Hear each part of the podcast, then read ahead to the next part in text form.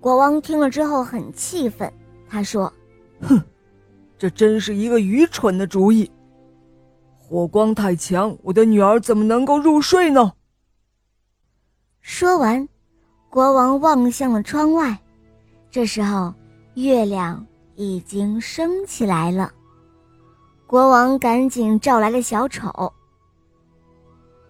获悉了国王的忧虑后，小丑回答说：“哦，国王陛下，我认为伊薇尔公主比您的那些大臣们更加聪明，她对月亮的了解比他们更多。我去问问她如何解释月亮既挂在她的脖子上，又挂在天上。”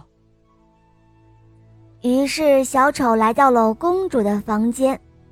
此刻，公主正望着窗外的月亮，手里呢捧着小丑送给他的月亮。这时候，小丑问他说：“哦，可爱的公主殿下，月亮正挂在你的脖子上，为什么它还能够在天上发光呢？”公主看着小丑，她笑了。她说：“嗯，这是一个愚蠢的问题。我掉了一颗牙齿，一颗新牙又会在原来的地方长出来，你说对不对？”小丑回答说：“哦，当然，呃，您说的太对了。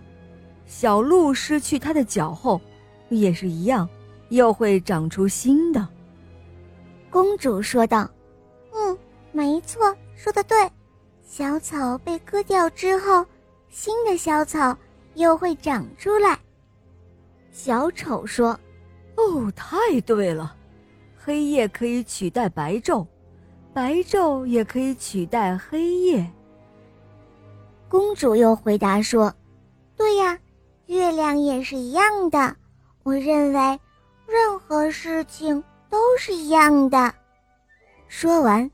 他又出神的望着天上的月亮，小丑笑了，他悄悄的离开了伊薇尔公主的房间。